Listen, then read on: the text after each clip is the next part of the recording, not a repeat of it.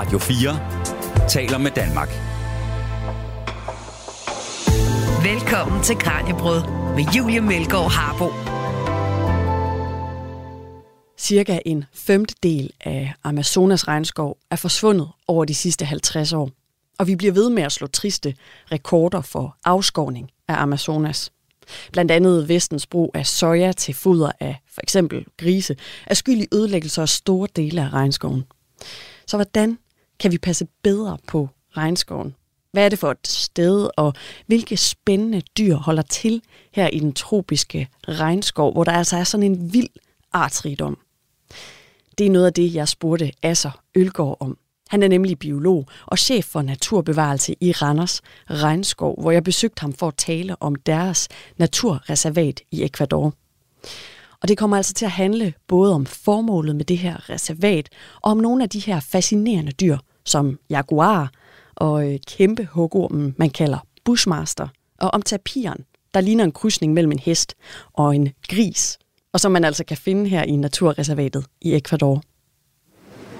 Og vi står jo i, i Sydamerika-kublen lige nu. Højt til loftet. Grønt. Meget varmt. Meget fugtigt. Og dufter lidt af noget, noget fisket, for vi står lige ved siden af fiskene lige nu. ja, vi plejer at sige, at der er varmt, fedtet og fugtigt. Men Meget det er sådan, passende. det skal være. Det er jo, på den ene side vil vi gerne have, at vores gæster skal have en dejlig, behagelig oplevelse. På den anden side vil vi jo endnu hellere have, at de får en oplevelse, som fortæller lidt om, hvordan det er at være i regnskoven. Og der er så, øh, så varmt. Eh, Det er ikke, fordi der egentlig er voldsomt varmt herinde. Det, der gør, at det føles så varmt for dig, det er, at der er så fugtigt i luften, at din krop ikke kan komme af med varmen på den normale måde, som jo handler om at svede, og så fordamper sveden, og det fratager så noget energi fra din hud, og så bliver du kølet ned. Det kan du ikke rigtig hernede, fordi at der er så høj en luftfugtighed. Så du går og bliver sådan lidt, ja, fedtet og ulækker. Og endnu værre, når man har haft øh, den koldeste sommer nogensinde, så er man overhovedet ikke vant til varmen, når man træder højde. Nej. Øhm, men lad os starte ved det her naturreservat i Ecuador, inden vi skal ud og kigge på nogle øh, jaguarer, nogle kattedyr og nogle af de her øh, spændende arter, vi altså kan være heldige at møde. Ikke møde direkte, men øh, være heldige at se og heldige at spotte i, øh, i regnskoven. Men lad os starte med, hvorfor Randers Regnskov overhovedet har et øh, naturreservat i Ecuador. Vil du fortælle lidt om, hvorfor, hvorfor I har det? Jamen det er jo i virkeligheden, jeg synes i virkeligheden, hvorfor i alverden skulle man ikke have det? Det handler jo om, vi er her, vi er jo ikke en kommersiel enhed. Vi er her ikke for at øh, skabe profit eller noget som helst. Det er en, øh, selv her i Danmark er der mange folk, som får en, en fornemmelse af og en forståelse for, at zoologiske haver handler om, om at skabe profit, og at det handler om at tjene penge. Det er det overhovedet ikke. Vi er jo selv en institution, og hver en krone, der bliver tjent her, den bliver brugt til at lave mere Randers Regnskov. Så, så vi er jo vi er en formidlingsinstitution og en naturbevarelsesorganisation, betragter vi også, os, os selv som. Og, og i den sammenhæng, hvis man, hvis man betragter sig selv på den måde, så er det det mest åbenlyse i hele verden, at vi udover at fortælle om naturen, også skal gøre noget for at passe på naturen. Og når man nu engang hedder Randers Regnskov, så giver det god mening, at den natur, man prøver at passe på, at det er regnskov. Og så er der så en masse, en masse historik i, i det hele. Vi har, vi har siden den dag, vi, øh, vi åbnede i 1996, der har vi jo øh, haft naturbevarelse som en central del af vores virke og har, har bidraget øh, til det øh, aktivt og, og økonomisk. Og så har vi så arbejdet specifikt i Ecuador siden 2004. Og det er der en masse historiske årsager til. Øh, der var øh, et, et, de første 10 år af vores engagement dernede, der arbejdede vi sammen med et, øh, et Quechua-folk, som, øh, hvor vi støttede dem øh, økonomisk med midler til deres skole, sådan at børnene de, de basalt havde mulighed for at, at komme i skole, imod at de så til gengæld skulle øh, love, at de ville lade være med at, øh, at tillade olieselskaber at komme ind på deres jord. De skulle have lov til at leve på deres, selvfølgelig naturligvis på den måde, som de nogle gange lever, og gå på jagt, og de dyrker selv nogle marker osv. Men det vi ligesom sagde, det var, at vi vil gerne give jer et incitament til at sige nej tak, når der kommer store tømmerselskaber, store mineselskaber, og siger, vi ved, at der er olie, vi ved, at der er guld i undergrunden. Hvis I lige får, du ved, den helt klassiske gamle historie, så får man nogle farvede perler, og så, får man lov, så kommer folk ind og, øh, og udnytter olie og guld og ting. Så det er ikke helt så enkelt her, men, men det er basalt set lidt den samme version, fordi de kan være mange olieselskaberne kan være meget, meget dygtige til at overbevise de her mennesker her om, at de skal have lov til at komme derind. Og vi skal bare lige ind og kigge, og så sidder de selvfølgelig i saksen. Så der lavede vi altså i en lang periode et, øh, et projekt sammen med, sammen med dem. Og det gik rigtig godt, indtil det ikke gik godt, fordi at der kom Øh, der, var, vi, der var et incitament på vores side, og så kom der et meget, meget stort økonomisk incitament lige pludselig fra nogle olieselskaber, som så gjorde, at de så øh, valgte at takke ja til det. Øh, sideløbende med det har vi så startet et reservat op. Ikke fordi, at vi mente, at det var nødvendigt, men fordi vi mente, at det var rigtigt og dejligt og fedt og spændende. Øh, og det har vi så arbejdet med lige siden, i, siden vi startede i 2012. Og det er jo så det her, øh, og nu er jeg en lille smule biased, men fuldstændig fucking fantastiske naturområde, som, øh, som vi jo så arbejder for, at det skal have lov til at med, blive ved med at være fuldstændig fucking fantastisk.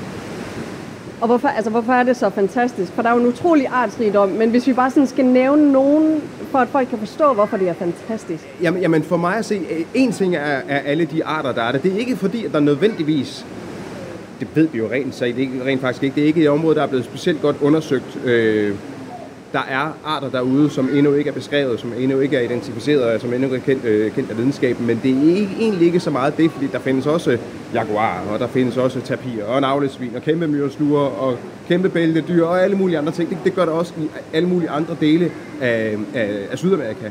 Men specifikt det område, hvor vi, øh, hvor vi har vores reservat, det er inden for det område, som forskere har betegnet som det mest artsrige område i verden. Og det betyder, at det, det handler ikke om, at jamen, der er en jaguar og der er en tapir. Det handler om, at der er baseret på øh, biler og fugle og træarter og ting og sager, der er der en enormt høj tæthed af arter per arealenhed. Så vi har en enormt høj grad af biodiversitet. Og der, har man, der er der altså øh, et hold forskere, som på et tidspunkt har konstateret, at lige præcis der, langs med den østlige øh, kanten mellem Andesbjergene og Amazonas, at det er det sted i verden, hvor der er den højeste artstæthed. Så det synes vi naturligvis, at det er værd at passe på. Og så den anden ting, det er, at inden for det her område her, der er jo også byer, og der er også alle mulige andre ting, men det område, hvor vi bor, der er der, der, der, er der bare meget, meget uberørt. Og nu igen, nu det her det er sådan en rent personlig betragtning. Jeg synes, der er noget fuldstændig, øh, der sker et eller andet særligt inde i mig, når jeg står over for noget natur, som får lov til at være natur. Ikke øh, fordi det skal kunne noget specielt, men fordi at det, at det kører på egne præmisser. Det, det er da bare noget, det er der noget vildt over. Og hver gang at jeg kommer derud øh, og kigger ud over det her område her, så, øh, så bliver jeg ramt af den samme følelse af det der med, shit hvor er det lækkert, at der er områder, hvor natur bare er, er natur og ikke skal andet end at være natur. Det er, så det er Big Eye. Det er det, vi laver. Øh, og det er der selvfølgelig en masse en masse arbejde i, en masse besvær i og en masse bøvl i, men det er alt sammen noget, som vi synes er, er besværet der. Hvad er det, der er bøvlet? Hvad er det, der kan true det jamen, her projekt? Jamen, jamen det, mest af alt handler det her jo om, som med alt andet, det handler om prioritering af ressourcer og plads, og der er, øh, der er ikke nogen sådan, der er ikke væbnede konflikter, ligesom der er omkring, øh, du ved, folk, der jager øh, slår elefanter og næsehorn ihjel for at tage deres øh, horn. Det er ikke det, der er tilfældet her. Det er mere, når man laver det her og gør det selv, som vi gør, i stedet for at støtte andre organisationer, som gør noget, hvilket er fantastisk. Jeg elsker, når folk gør det. Vi vil gerne have, at folk de også støtter os. Men, men hold det op, det er bøvlet. Øh, noget så basalt som ansættelseskontrakter til de mennesker, der er derude, og som øh, i, øh, bare at lære et juridisk system at kende i et sydamerikansk land. Og hvis vi lige skal kigge lidt rundt i kublen her, for nu står vi sådan egentlig og holder lidt til ved, ved indgangspartiet. Men det kunne være, at vi lige skulle bevæge os rundt og se, hvad der faktisk var. Lige herinde, der er der nogle af dem, som hører til i, øh, i blandt andet Big Eye. Der ligger et par jaguar. Hold da op. Ja, der ligger både sorte og plettet ja. på et bord med gryder. Ja, og det er faktisk fordi, det område, vi står i her nu, det er jo det, det repræsenterer vores basecamp ude i Bigai, hvor vores øh, skovvagter de jo så bor og har deres, øh, har deres liv og deres, øh, og deres virke. Og det er jo et område, hvor hvis nu menneskerne forsvandt fra den ene dag til den anden, så ville naturen jo flytte ind. Så derfor så øh, prøver vi at repræsentere den her øh, tematik ved at sige, at i det indendørs område, som jaguarerne har, de bruger, de bruger det meste af deres tid øh, udendørs, også om vinteren faktisk. Men der er, øh, der bor de altså i noget, der ligner et sted, hvor skovvagterne kunne, kunne holde til. Og der ligger simpelthen tre katte. Man kunne først så lignede det næsten, de var udstoppet. De ligger og slapper helt men af. de ligger jo og slapper af, og så har man jo... Katte kan også have resting bitch face. øh, og der har vi altså så øh, moren over bagved, og så har vi ty- de to unger, som jo så er, er ved at være store og ikke, ikke bitte små killinger øh, længere. Og der har vi jo så repræsentanter for, for, for et par øh, varianter. Vi har øh, den almindeligt farvede øh, unge han, som har, er plettet på den måde, som øh, Jaguar er flest. Og så har vi så øh, en sort unge, ligesom moren altså også er sort. Og det er jo ikke, fordi der, der er ikke noget unaturligt over det her. Det er unormalt i naturen, men det eksisterer. Vi har faktisk på vores vildkamera i Bigai har vi nu et par gange set, øh, set sorte, altså melanistiske individer, som man kalder det, af, af jaguar. Og det er godt nok noget særligt at se en af de her sådan en helt sort kat gå rundt ude i, øh, ude i det område, som vi arbejder for, for at passe på. Så det er tilfældigt, om de er sorte eller plettede, jo- og de, det er de er familie med hinanden, de her. Ja, ja, det er klart. De er, de er jo de to, der ligger her forrest, den, en plettet og en sort. De er jo øh, søskende, og moren, som står her og bagved lige her nu, hun er jo så, så sort. Så det er klart, det, ti- tilfældighed vil jeg ikke kalde det. Det er jo genetik. Øhm, men der, der er ikke, det er ikke forskellige arter. Øh, og som du kan se, så kan en mor jo altså sagtens få unger både af det ene og det andet, hvis de genetiske forudsætninger de er der for, for det. Men den sorte jaguar er mere sjælden. Ja, der er omkring 6% af populationerne ude i den vilde natur, som er, som er sorte. Og faktisk så kan du, øh, så kan du se, specielt under bestemte lysforhold, der kan du faktisk godt se, at selvom den umiddelbart første øjekast ser sort ud, så har den faktisk pletter. De er bare dækket af, af noget sort, så at sige. Men du kan skimte øh, mønstret igennem den sorte pels under bestemte, under bestemte lysforhold. Det kan vi ikke se så godt her nu. Øh, men specielt, hvis jeg, som sagt, vi har sat de her vildkameraer op øh, alle mulige forskellige steder ude i vores, øh, vores område. Og specielt når de optager ved lave lysforhold, så begynder de jo at kigge med infrarødt lys i stedet for med, med almindeligt lys. Og der træder pletterne pludselig meget, meget tydeligt frem. Øh, ja. Det er en af, de, øh, en af de ikoniske arter ude fra den sydamerikanske regnskov, som jeg stadig har til gode at, øh, at se med egne øjne, men hvor vi ved, at der er en meget, meget, en meget, meget øh, velvoksen population af dem. Og vi kommer jævnligt i, i nærkontakt med dem, forstået på den måde, at nogle gange så kommer vi, øh, kommer vi gående, og når vi så vender tilbage af samme sti, så kan vi se, at der er jaguar, der har lavet fodspor oven i vores fodspor.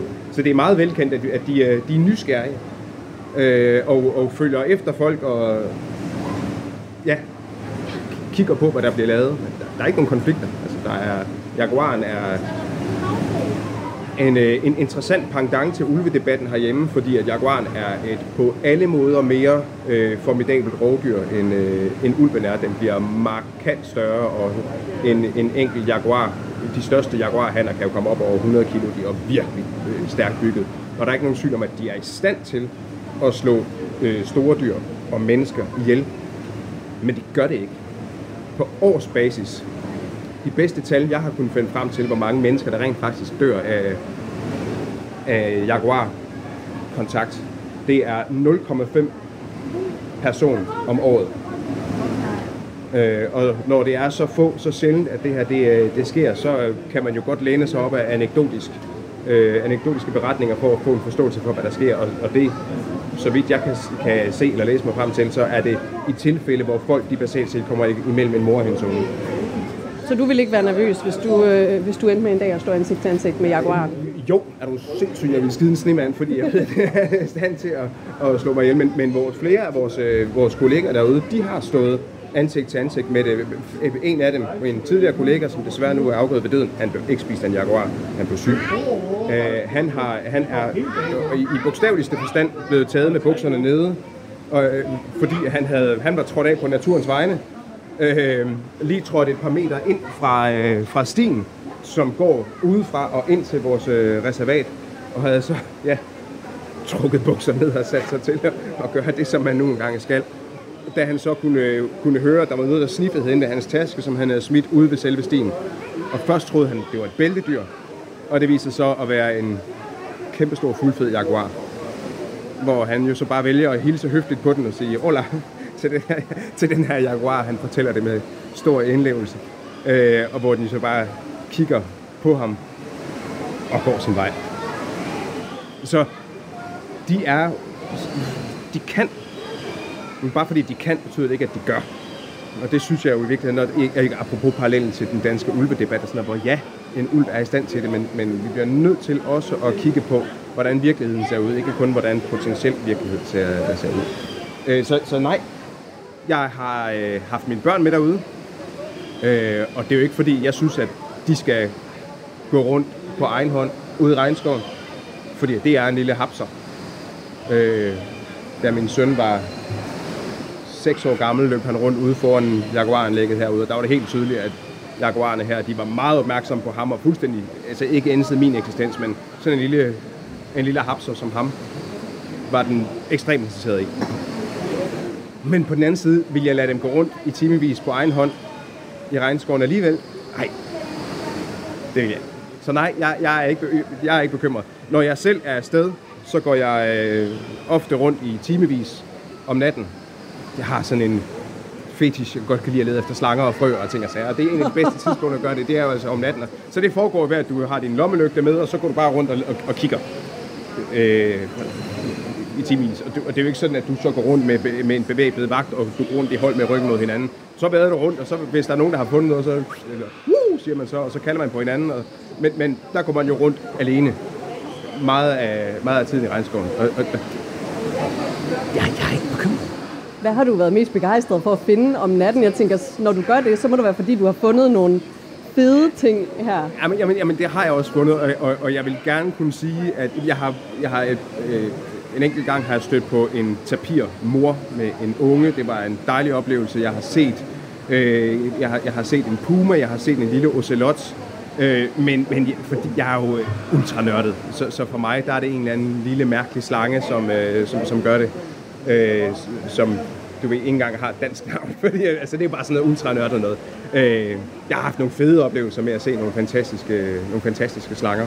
Der er en bestemt om, som alle bør kende, som hedder en Bushmaster, som er, har et, et navn, som er lige så dramatisk som slangen selv. Det er verdens største hobo, den er 3 meter lang, og den er bare utrolig smuk og har sådan en... Det er mig selv, der tillægger den alt det her, men den har jo sådan en aura af autoritet og, og, og, og umf er det bedste ord. Øh, og, det, og jeg ved godt, det er mig selv, der tillægger den det, men shit, det var fedt.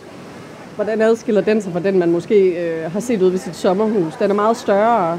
Størrelsen øh, er det primære. Så har den, synes jeg, også nogle andre... Øh, den lille hugorm, vi har i Danmark, den er også utrolig lækker. Den er bare fucking stor. Forestil dig en hugorm, og så går den 3 meter lang. Det er altså sindssygt, og der, der sker noget med sådan med mavefornemmelse, når man står over for et dyr på den der, på den der størrelse. Den har der. du set derude? Ja, ja, ja det har vi set, uh, set forskellige gange derude, og det er en, det er en, sindssyg, det er en sindssygt fed oplevelse.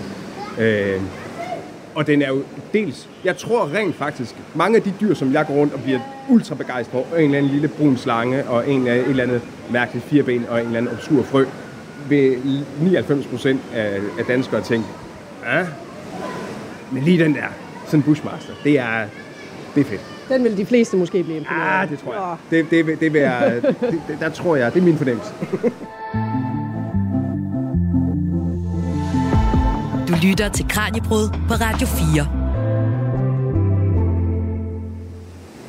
Og til nye lyttere, så kan jeg fortælle, at det, I kan høre, det er et, øh, et vandfald, der kører i baggrunden. Og vi taler altså om Randers Regnskovs øh, naturreservat i Ecuador. Ja. Og der kommer en skildpadde ja. gående. Og som jo er, det, det er jo i, på sin vis absolut øh, snyd og bedrag, fordi at der er mange mennesker, når de så, hvis vi har besøgende med ude i vores område i, øh, i Bigay, så har de en forventning om, at det vælter rundt med dyr på samme måde, som det gør i Randers Regnskov eller i Indiana Jones. Og, og det, det gør det altså ikke. Der er meget, der er langt imellem tingene, men de er der jo, de lever frit. Øhm, og det vil vi selvfølgelig gerne, øh, gerne også have, at folk, de, den oplevelse, at de får repræsenteret det herude, og derfor så kan dyrene få lov til at... Mange af dem, ikke jaguarerne, ikke de giftige slanger, de kan ikke få lov til at bevæge sig frit rundt. Og den er overraskende hurtig, den skildpadde, der lige gik Ja, forbi men det er også fordi, det er en misforståelse, Ja. det der med, at skildpadder er langsomme. Det er en super smart strategi, landlevende skildpadder har. Og du pakker dig selv ind i et stort, tykt skjold, fordi så kan du beskytte dig selv mod rovdyr. Det har så den trade-off, at du ikke kan bevæge dig ret hurtigt. Men hvis du lever en stor del af dit liv i vand, ligesom en sumskildpadde gør, så bliver dit skjold jo også båret op af vandet. Og så kan du faktisk svømme monsterhurtigt øh, og, og have en helt anderledes aktiv tilværelse. Så skildpadder er ikke per definition langsomme. Og det er også nogle af kæmpe store træer, der er herinde. Hold da op, den der. Ja, og det er jo... Er enorm. Det er jo, jo også... Jeg ved ikke, om jeg synes, at snyd er det helt rigtige ord. Formidling, kan vi kalde det. Fordi det er jo ikke et ægte træ. Øh, så stort et træ vil ikke kunne fungere øh, herinde. Men vi synes, at der er ikke en, øh, en fortælling om tropisk regnskov, som er komplet, uden at også at snakke om brætrådstræer. De er så karakteristiske derude, fordi at, at når de tropiske stormer de, de raser, så skal, jo, så skal træerne gøre, hvad de kan for at få noget, noget fodfæste. Og fordi at øh, undergrunden, jorden, ikke egner sig til ma- lange, lange, dybe, dybe øh, rødder, så for at kunne holde balancen, så skal du så sprede dig ud, og så får man de her karakteristiske brætrødder, som man, øh, som man altså kalder dem. Øh, som prøver at stå imod, når, øh, ja, når stormene raser. Og ikke altid lykkes med det. Det er jo meget dynamisk miljø, sådan en, øh, sådan en regnskov. Øh, og mange af de store træer dernede, det er jo ikke, sådan noget, det er ikke, det er ikke dem, der lever tusind år. Der er andre steder i verden, hvor træer de lever i ja, tusindvis lige frem af, af år. Det er, det er de færreste træer dernede, som, øh, som bliver mere end, lad os sige, 100 år gamle. De kan godt nå at vokse meget, meget store på, øh, på den her tid her, men det er de færreste, som, som bliver så gamle, fordi at en gang imellem så raser stormen altså, og så, øh, så vælter, øh, så lægger ting sig ned. Men det skaber jo så også plads til nyt liv.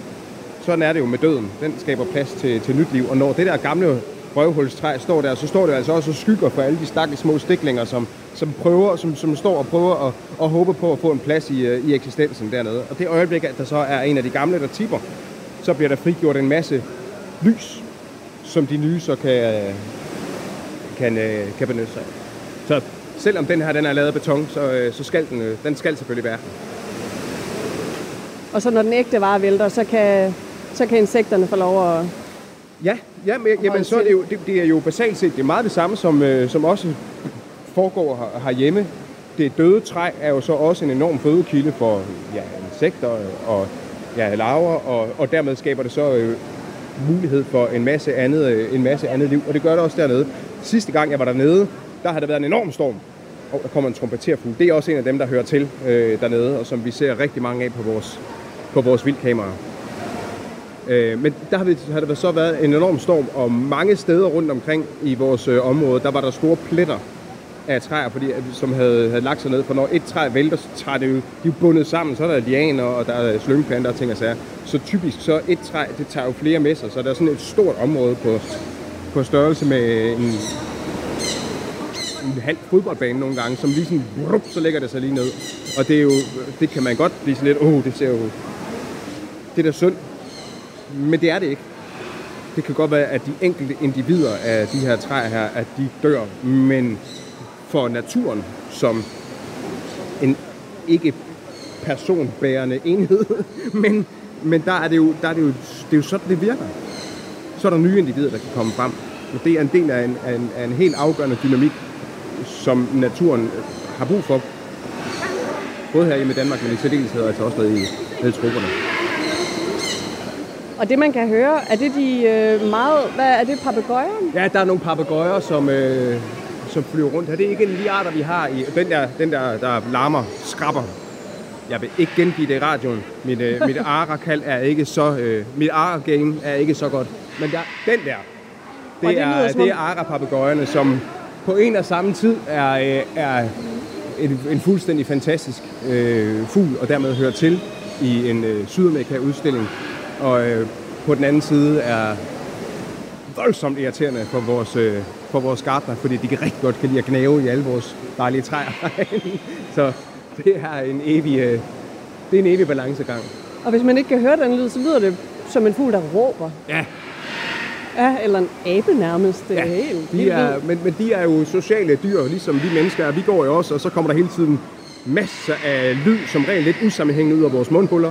Og det, det er en måde, så bruger vi det til at, ligesom at binde os sammen og kommunikere et eller andet. Og så har vi følelser, og så, så snakker vi om det. Det er jo bare lyd, der vælter ud af vores mundhuller, fordi så sidder vi og skrapper over for hinanden. Så handler det om, for tiden handler det om ytringsfrihed. Så sidder vi og skrapper omkring det. Det gør arapapagøjerne op. Jeg tror ikke, det handler om ytringsfrihed ved dem. men det er basalt set det samme. Den De har nogle- snakker og skændes og Ja. ja. diskuterer. Den er meget utilfreds, den Ja. ene der, med et eller andet. Og tapiren, den, den har jeg faktisk næsten svært ved at beskrive, hvordan den her ser ud. Hvis man ikke har set en tapir. Det er en misforstået hest. Ja. Den er, den er, det er jo, øh, den hører til samme familie som, eller samme gruppe som hestene. Øh, men er så egentlig bare en hest, som i stedet for at være tilpasset til de store øh, åbne sletter, så er den tilpasset til tæt skov. Så i stedet for at have enkelte hove, som kan bruges til at løbe stærkt, så har den altså sådan en, øh, en stor bred fod.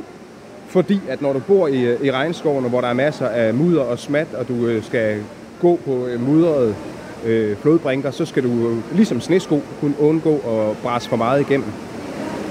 Øh, og så har den en, øh,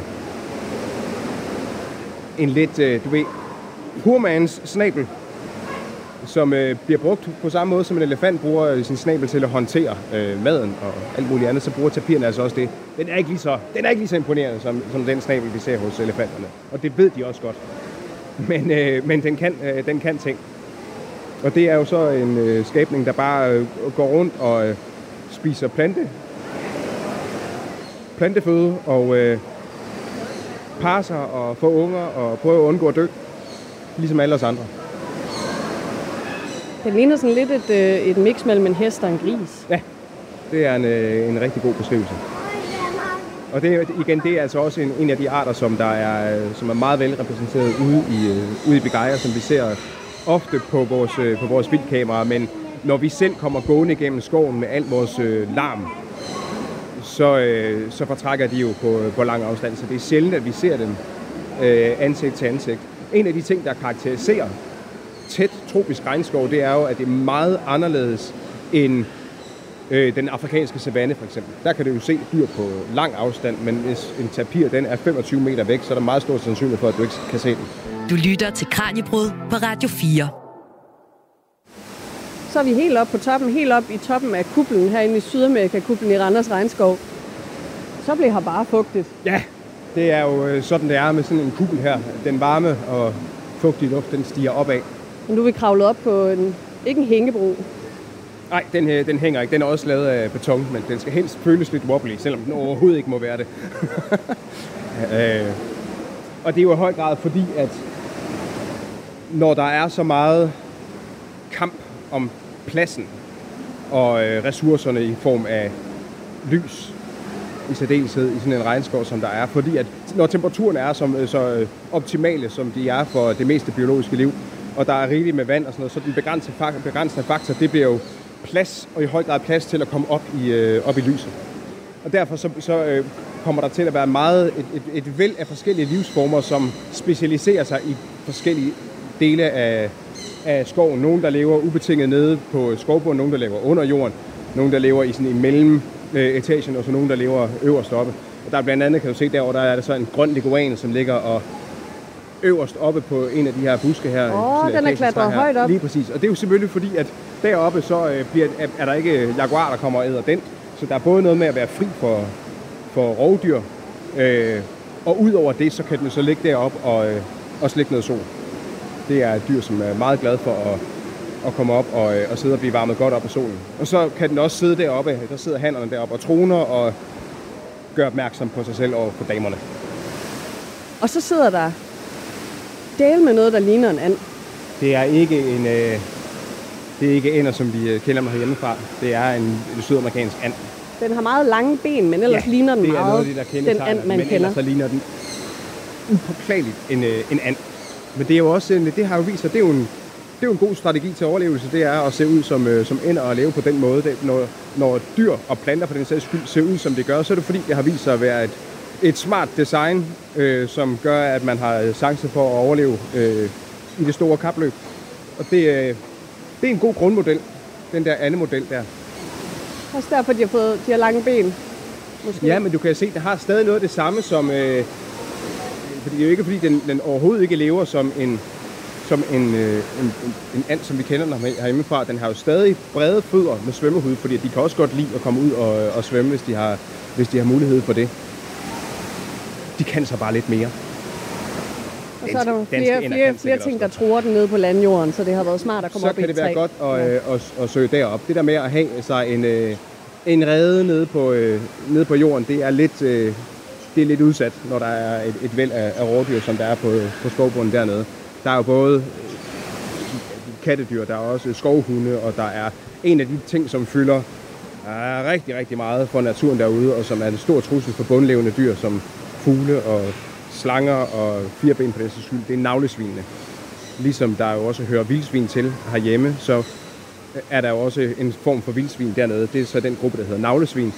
Øh, grundmodellen er, ligesom med ænderne, så er det, det er en meget, meget velfungerende grundmodel, det der med at være en gris. Kæft, det er smart. Du går rundt og øh, snader rundt i øh, skovbunden og har den der karakteristiske grisetryne, som jo ikke er til pynt, men virkelig, virkelig, virkelig er smart. Den kan bruges til at rode rundt i, øh, i skoven, og det, det er jo den måde, de lever på. Det er enormt sociale dyr, som lever i store grupper, og som så går rundt og æder alt, hvad de kan finde i øh, skovbunden, uanset om det er fugle, fugleæg, slanger, æderkopper, larver, rødder, blade, nedfaldsfrugter. De er, øh, de er ikke kredsende med, hvad de spiser. Og når sådan en flok, øh, flok navlesvin, den, øh, den, den tørner igennem skoven, så er der så kan det altså lave, lave decideret spor efter sig. Rent faktisk det oprindelige, øh, jeg tror det er sproget er tupi, det, deres latinske navn er Triasu øh, pecari, og, når de, og det her ord her, det betyder faktisk dyr, der laver stier igennem skoven. Og det er tydeligt, når vi er nede i, øh, i Bigai, øh, der kan vi tydeligt se, når navlesvinene har været forbi. Nogle af dem, der findes to forskellige arter, specifikt i Bigai, der findes halsbåndsnavlesvin, som lever i små grupper, og så findes der de hvidlevede øh, navlesvin, som kan findes i grupper på 200 individer. Og der skal altså meget mad til for at brødføde dem. Så, så, så skovbunden er sådan fuldstændig øh, rodet op, og der er selvfølgelig masser af fodspor, øh, og mudderhullerne, de de kan rigtig godt lide at lægge sig ned og så rode rundt i sådan et, øh, sådan et, øh, et mudderhul. Så, så, øh, så, så de er jo virkelig sådan blevet frisk badet op og frisk øh, mudret op, de her, øh, de her mudderhuller her. Så navlesvinene, de fylder enormt meget i, i økosystemet dernede, og er en af de rovdyr, som man måske ikke tænker først på, når man tænker på, hvad det er, en, en and, som den her, den skal, den skal undgå. Men, men grise er jo, er jo, hæftige rovdyr. Bare som regel over for nogle lidt mindre dyr end en, end en jaguar. Selvom man faktisk siger, at, at grise kan jo også godt finde på at angribe større dyr. Der er, jeg, har, jeg, jeg har hørt om et eksempel på jaguarer, der er blevet slået ihjel af, af griseflokken. Vi snakkede før omkring, hvorvidt man behøver at være bange for, for jaguarer. Når jeg har, har været øh, rundt i forskellige steder i, i regnskoven, så er det meget... Jeg, jeg har ikke mødt mennesker, som går rundt og er super bange for at blive konfronteret. Altså, vi snakker lokale, øh, oprindelige folk. De går ikke rundt og er bange for at møde en jaguar. De bliver bekymrede, hvis de mærker, at der er en stor flok navlesvin i nærheden. Der, der var jeg ude og gå på et tidspunkt med en, øh, med en mand, som øh, på et tidspunkt blev sådan stivnet og blev øh, sådan lidt bleg, og så stillede han sig straks op med ryggen op mod et, øh, et træ, fordi han havde lugtet, at der var navlesvin i nærheden. Han havde haft nogle grimme oplevelser som barn med, med dem, men, men, men det er ikke sådan en, ej, sød lille grisling. De er, de er, nogle, de er nogle hæftige dyr. Sådan nogle vildsvin. Jeg anede ikke, at de kunne have alt fra slanger til de store kattedyr. Jeg tror også, at det er meget... Altså, jaguar står langt nede på deres øh, øh, kostliste, men, men det er bare for at sige, de er sådan noget som at spise, at spise fugle. Det gør de i hver gang, de har muligheden for det. Det er, øh, de, er, de froder alt, hvad det kan komme til. De minder, de minder meget om mennesker på den måde, at de også skaber et spor af ødelæggelse igennem skoven, der hvor de kommer og går og æder stort set hvad som helst. Og øh, går hele tiden også og snakker og sviner og larmer. Det er meget, meget ligesom os mennesker. Jeg synes i virkeligheden, at, at grise er nogle af dem, vi, øh, vi kan sammenligne os allermest med. Men Jeg tror, at der er mange, det er de færreste mennesker, som oplever øh, et, øh, et, et sjælemæssigt slægtskab med, med grise, og det tror jeg i høj grad handler om, at den måde grise, de kommunikerer deres tilhørsforhold til hinanden, er en helt anden end, end os mennesker. Vi mennesker, vi, øh, der, er- vi, øjnene skal se ud på en bestemt måde. Hvis noget skal være nuttet for et menneske, så skal ansigtet helst ligne sådan lidt have karakter af en menneskebaby. ja, Derfor sådan, er katte sådan mere nuttet end grise. Ja. Selvom grisene på mange måder minder mere om mennesker, end vi gør. Grisene, de bruger så øh, en masse lugte, og de bruger en masse lyde og ting og sager. Men, øh, men de minder meget om os. De minder mere om os end katte. Katte er jo mange af dem, bortset fra løver for eksempel, så er de jo solitære dyr. Vi er sociale røvhuller, som ikke bryder sig om det der med at være sammen med, med andre katte hele tiden. De kan godt tolerere hinandens tilstedeværelse, hvis der er rigtig, rigtig, rigtig, rigtig mange ressourcer. Mens øh, grisene er jo enormt sociale, ligesom vi er, og igen går og snakker og snader og larmer. Men jaguarerne, som vi skal ned til nu her, de bor sammen, men det er så fordi, de er, Det- er unger og det er fordi, mor, det er- at de det er kan holde unger, hinanden ja. ud. Det er unger, og det første, det første periode, indtil ungerne er i stand til at klare sig selv, så bor de så sammen med moren. Men det handler i høj grad om ressourcer.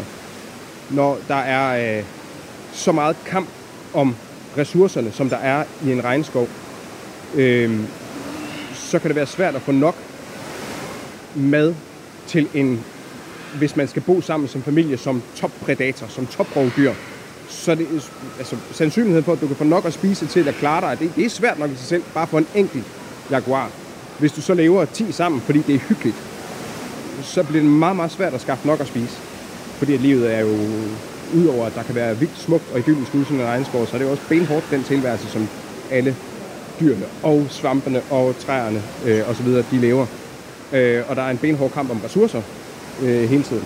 Så for jaguarernes vedkommende, så er der simpelthen ikke nok, nok, nok ressourcer til, at de kan tillade sig at, at bo sammen. Og derfor så bliver de i deres biologi øh, solitære øh, og, og, og betragter hinanden jo i en eller anden grad som konkurrenter i stedet for som, øh, som buddies. Det er så noget andet ved en mor, der har sine, sine unger. Øh, og mængden af ressourcer kan også godt betyde noget for, i hvilken grad at de tolererer hinandens tilstedeværelse. Øh, men, men de er jo ikke, i modsætning til os mennesker, så er de jo ikke specielt glade for det der med at bare hænge ud og se en film sammen. Bare fordi. Skal vi gå ned og kigge på dem? Ja, lad os gøre Ja. det.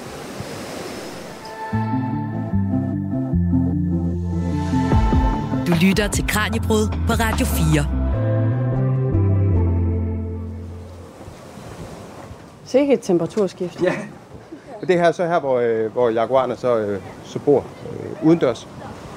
Øh, og hvor vi jo har lavet den her hytte her netop til at repræsentere vores, vores basecamp ude i, øh, i selve Bigai.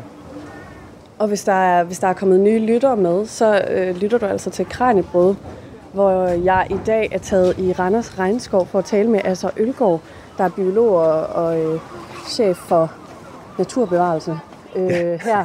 Og vi taler om, om, øh, om det naturreservat, som Randers Regnskov de har i, i Ecuador, i Bigai.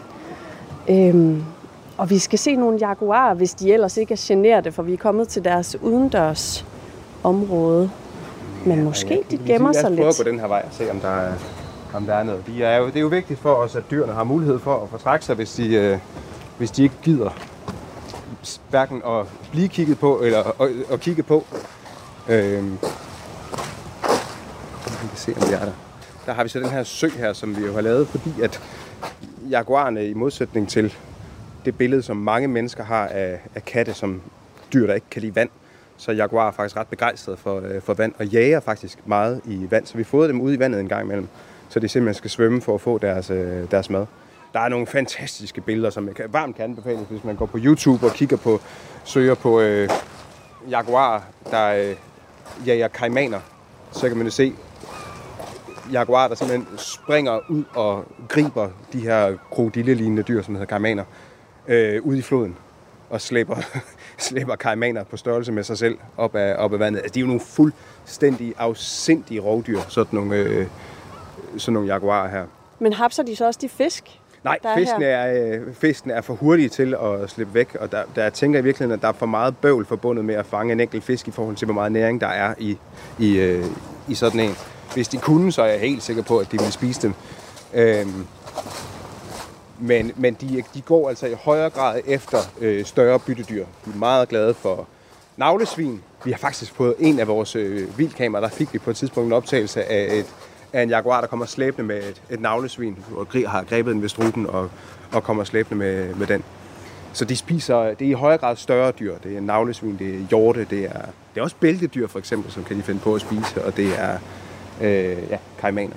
Men nu talte vi lidt om navlesvinene før, øh, og de også kunne finde på at hapse de store kattedyr. Ja, det, det, er, nok, det er nok i højere grad... Øh, jeg tror, det, det er sjældent, at de går på jagt man skal, hvis man gerne vil have en, en god, og, øh, god tilværelse i, i regnskoven, så skal du ikke sige, at det er jaguar, der er din foretrukne føde. For der er langt imellem snapsen, og du kommer til at, at dø af sult øh, hurtigt. Så det er jo ikke, fordi, det er ikke noget, de lever af, men de er i stand til for eksempel at forsvare sig mod dem, eller de er i stand til, hvis de får, får den trængt op i hjørnet, så kan de sagtens finde på at splitte den ad og, og æde den. De, de er meget, meget altædende. Men de går ikke decideret på jagt efter dem. Det gør de ikke. Men jaguaren kan godt jagte Ja, ja det, kan den, det kan den sagtens. Og i særdeleshed selvfølgelig, hvis det er en mindre gruppe af, af navlesvin, så kan den jo sagtens øh, jage den. Og det er jo heller ikke fordi, at hver gang, at øh, hvis- vores skovvagter ude i Big Eye for eksempel, de, kommer, de støder på en flok navlesvin, så føler de sig, de føler sig faktisk ikke specielt, øh, jeg er altid, når de fortæller om det, en lille smule, smule udtryk, men de føler sig ikke specielt truet. Ja, navlesvin, har, de, de, de er virkelig sådan nogle posers. Så de stiller sig op, og så klapper de sådan meget voldsomt med tænderne, øh, for en måde for ligesom at sige, nu skal du bare høre, hvor nogle bisser jeg, jeg har. De har nogle ordentlige Jeg bisser. har nogle kæmpe, kæmpe store, virkelig nasty tænder, som, som jeg virkelig ville være bekymret for at komme i nærheden af. Uanset om det var fordi, at de havde lyst til at æde mig, eller bare var sure på mig, så ville jeg helst holde mig på lang afstand af de der tænder der. Øh, og det samme det gælder altså også med, øh, øh, for de her jaguarer her. Men det er klart, det er jo fantastisk mad, sådan et navlesvin. Og når der er så meget af det, så er det jo oplagt at, at gå på jagt efter dem. Og hvor vil man være en... Øh, det vil blive et kort liv som jaguar, hvis man udelukkende øh, gik efter at spise det, hvor man øh, kunne føle sig fuldstændig tryg ved at gå på jagt efter det. Livet er jo benhårdt, og øh, du risikerer du risikerer livet hver gang du lever der er derude. Så det er klart, at hvis du, øh, hvis du er jaguar, så handler det om at øh, helst ligge på, øh, på lur, og så hvis der kommer en flok øh, navlesvin gående ind under den gren, du har lagt dig på lur op på, så må du hoppe ned og, og gribe den og, helst skynde dig at trække den med op i træet igen, så, det, så resten af vennerne til navlesvin ikke kommer og skælder dig ud. Ja. Men jeg kan ikke se den lige nu. Øh, lad os prøve på den her vej her. Den her øh, vi har, imens der er killinger, så har vi adskilt han og, og hun, bare for en sikkerheds skyld. De er jo ikke øh, super kærlige co-parents øh, fra naturens side. Men kan de godt bo sammen ellers? Ja. Men det er så specifikt for, når man har dem et sted som her. For du Hvor der er du- masser af ressourcer. Ja. ja lige præcis. Ude i naturen, hvis der, er, hvis der er mangel på mad, så bliver de mere territorielle og mere... Øh, øh, og bryder sig ikke om at, om, om at være sammen. Og så kan de jo decideret komme op og skændes, hvis, der er, hvis de er for tæt på hinanden. Men herinde igen, der er masser af, vi sørger for, at der er masser af mad, og så er det altså ikke, øh, så er det altså ikke noget problem. Jeg tror, Men mens det er- der så er unger, så øh, så, så har vi valgt, bare for en sikkerheds skyld, har vi valgt at, at adskille dem. fordi far, Fordi, kan, far han- kan godt blive træt af de Netop der... på grund af, at der jo, der jo ligger i, i indbygget i hans biologi, der ligger der også en grad af territorialitet og en... Det er jo ikke sikkert, at han er super bevidst omkring, at det er hans eget afkom. Jeg er bevidst omkring, hvem der er mine børn, fordi at, du ved, jeg er et, et ultrasocialt øh, øh, væsen, som vi mennesker nogle gange er. Og det der med yngelpleje, det ligger dybt i, øh, i min biologi. Når det ikke gør det på samme måde som øh, hos, hos sådan en han-jaguar, så øh, kan der i højere grad være risiko for, at han betragter dem som øh, konkurrenter til ressourcerne. Men, men hunden, øh, også ude i regnskoven i Ecuador, hun, hun har sine unger med sig et stykke tid. Ja, indtil de så bliver skubbet ud af redden, så at sige, fordi at de bliver også konkurrenter til hende, og de skal også ud og klare sig selv. Og der er jo naturlige drifter, ligesom der er i unge mennesker, når de begynder at komme i teenageårene, så kommer der også til at være sådan en, en ud af hjemmet drift, som alle os forældre så kan rive os selv i håret over, og sådan, åh, det er også svært at styre de der øh, unge mennesker, men det er jo det mest naturlige i hele verden, og det er jo en smuk ting. De skal ud og finde deres eget liv og finde deres egen eksistens, og tænker sig, det er fantastisk. Det er bare lidt hårdt. Men du siger, at jaguarerne, de, de svømmer, de er dygtige til at svømme, og øh, du nævnte også tidligere, at de er meget nysgerrige. De kan godt finde på at følge efter, hvis ja. de kan lugte, der har været et menneske, så vil de gerne lige over og se, hvad, hvad er nu det? Ja. De kommer hen og snuser og ser, hvad der sker. Ja. Er de generelt, er de legesyge? Er de sådan lidt på den måde nogle kattedyr, man... Ja. Ja, At det, det ser jo voldsomt ud, hvis det er en kat på 60 kilo, der ligger og roder rundt med en kæmpe garnbold. Men, men det er jo basalt set det, der foregår herinde øh, hos os øh, jævnligt. Det er jo, at jamen, de leger, og så ligger de og chatter til hinanden. Altså, de, de, er jo, de er jo sociale øh, dyr. I den fase af deres liv, der er de jo øh, sociale. Og den, det der med at lege er jo en måde at forberede sig til livet på, og træne de muskler, du skal bruge til at mentale muskler, såvel som fysiske muskler, som du skal bruge til at, at klare dig i de udfordringer, som du kommer til at møde dig senere. Øh, og det er der jo masser af hos dem her. Det er jo fantastisk dejligt at, at se på med sådan nogle små killinger, der ligger og, og, og roder rundt. Men de stopper med at lege, når de bliver øh, voksne? Nej, jeg tror ikke, at de som sådan stopper med at lege, men øh, altså, jeg har heller ikke stoppet med at lege nu. Jeg håber aldrig, at jeg gør det, men det er klart, at øh, lejen har en anden karakter, og jeg gør det ikke lige så, lige så ofte, og der er et, øh, en højere grad af ansvarsbyrde, som gør, at, at der er mindre tid og mental kapacitet til, øh, til leg. Øh, men, men jeg tror ikke, at vi som øh, mennesker, tror jeg ikke, at vores lyst til at lege, vores nysgerrighed, den holder op. Og det samme, det gælder med de her katte her, fordi øh, igen, når de har fulgt efter vores, øh, os og vores øh, kollegaer derude, og det så åbenlyst ikke er for at, øh, for at æde dem, så er det bare fordi, at jamen, hey, livet kan jo også godt være spændende bare for en jaguar. Og hvis du har fået nok at spise, så behøver du ikke at bruge alle dine mentale kræfter på at gå og få noget og, og finde ud af, hvornår dit næste måltid skal være. Er der noget om det her øh, naturreservat, som du tænker er vigtigt at få med lige på falderæbet? Øh, jeg synes jo, at øh, den helt store diskussion omkring, øh, omkring det her, det er, hvorfor? Hvorfor skal vi mennesker, der bor her i Danmark, øh, kære os om noget, som foregår på den anden side af, af jorden? Har vi ikke nok øh, i, øh, i vores egne navle og vores egne problematikker og dansk natur? Og, og, øh, og, og, og der er jo rigtig meget at sige omkring vigtigheden af, at vi gør noget for dansk natur, fordi holdt op, hvor har vi, øh, hvor har vi i løbet af de sidste par hundrede år øh, gjort indhug i det. Men dels så, så synes jeg, at naturen er så, øh, så fantastisk i alle mulige andre egne af verden, og, og vi har i vores del af verden har vi kræfter og ressourcer til at koncentrere os om noget andet end vores egen navle, så synes jeg, der følger en eller anden form for... Øh, ja, vi kan godt gå så langsomt til at sige, at der er noget ansvar, der følger med, øh, der følger med det. Det vil Spider-Man i hvert fald sige. Øh, men udover det, så er der i hvert fald for mit vedkommende en enorm lyst til at leve i en verden, hvor der findes regnskov. Jeg synes, jeg, jeg synes, det ville være en fattig verden, hvis der ikke fandtes regnskov. Ligesom jeg synes, det er en fattig verden, hvis der ikke findes koralrev, eller tempererede skove, eller alle de andre ting. Når man, når man ved, hvor fantastisk den naturlige verden er, så får man jo ondt i maven og tænker over, over, tænker over hvor, at, det, at det forsvinder. Og udover det, hvis man skal kigge på det sådan på ansvarssiden af det hele, så er det jo i allerhøjeste grad vores adfærd i den vestlige verden, som har betydning for regnskovsfældningen, der foregår dernede. Både vores efterspørgsel på guld, for at tage et helt konkret eksempel, som, øh, som er noget til det, som man udvinder i, i lokalområdet omkring, øh, omkring Begej.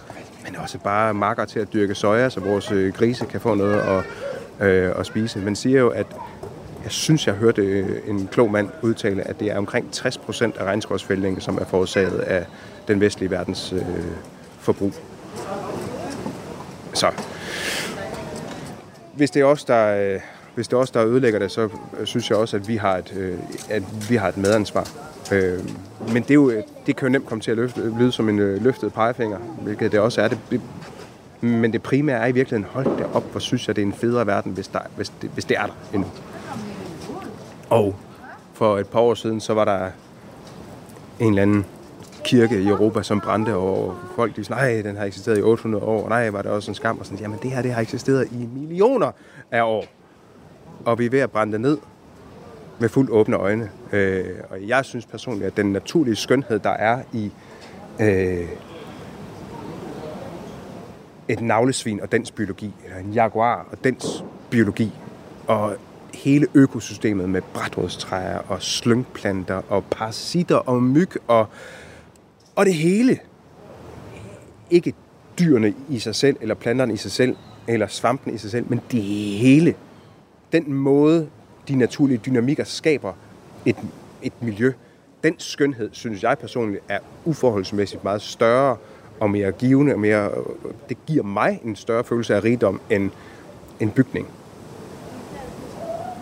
Så er det måske, fordi de fleste ikke øh, har mødt den her form for natur det er jo, det på er jo, samme måde, som de har mødt den kirke, der er brændt ned. Så det er måske, præcis. fordi man ikke har det i sin verden overhovedet. Og, og det mener jeg jo i allerhøjeste grad er en, en af de væsentligste argumenter for øh, eksistensen af zoologiske anlæg. Fordi at selvom det ikke er ægte natur, så kan du godt blive mødt af ægte fascination af naturlige organismer. når du kommer herind. Og du har, det er de færreste, der har mulighed for øh, at tage til Sydamerika og, og besøge regnskoven der. Men hvis du så kan få en smag af det her og se, hvad er det egentlig, det drejer sig om, det der, der, det der derude, så er det vores forhåbning, at de kommer herinde og får lyst til, at ligesom vi har lyst til, at der skal være den slags natur i verden.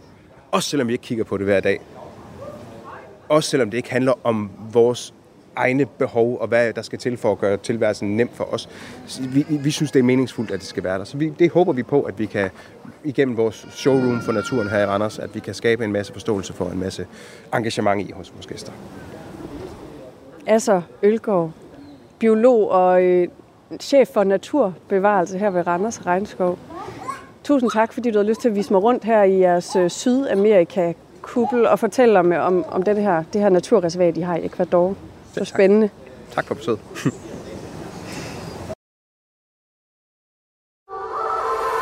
Musik er en hurtig genvej til at komme ind bag facaden. Hvis man skal sige essensen af, hvem er jeg, så er det de samme. Ind bag den offentlige person. De synger også irriterende godt. I Portrætalbum bruger Anders Bøtter musikken til at vise nye sider af sine gæster. Gita Nørby, Tim Christensen, Sofie Gråbøl, Anders Akker, Allan Olsen. Både dem, du er fan af, og dem, du ikke troede, du havde noget til fælles med. Velkommen til Portrætalbum.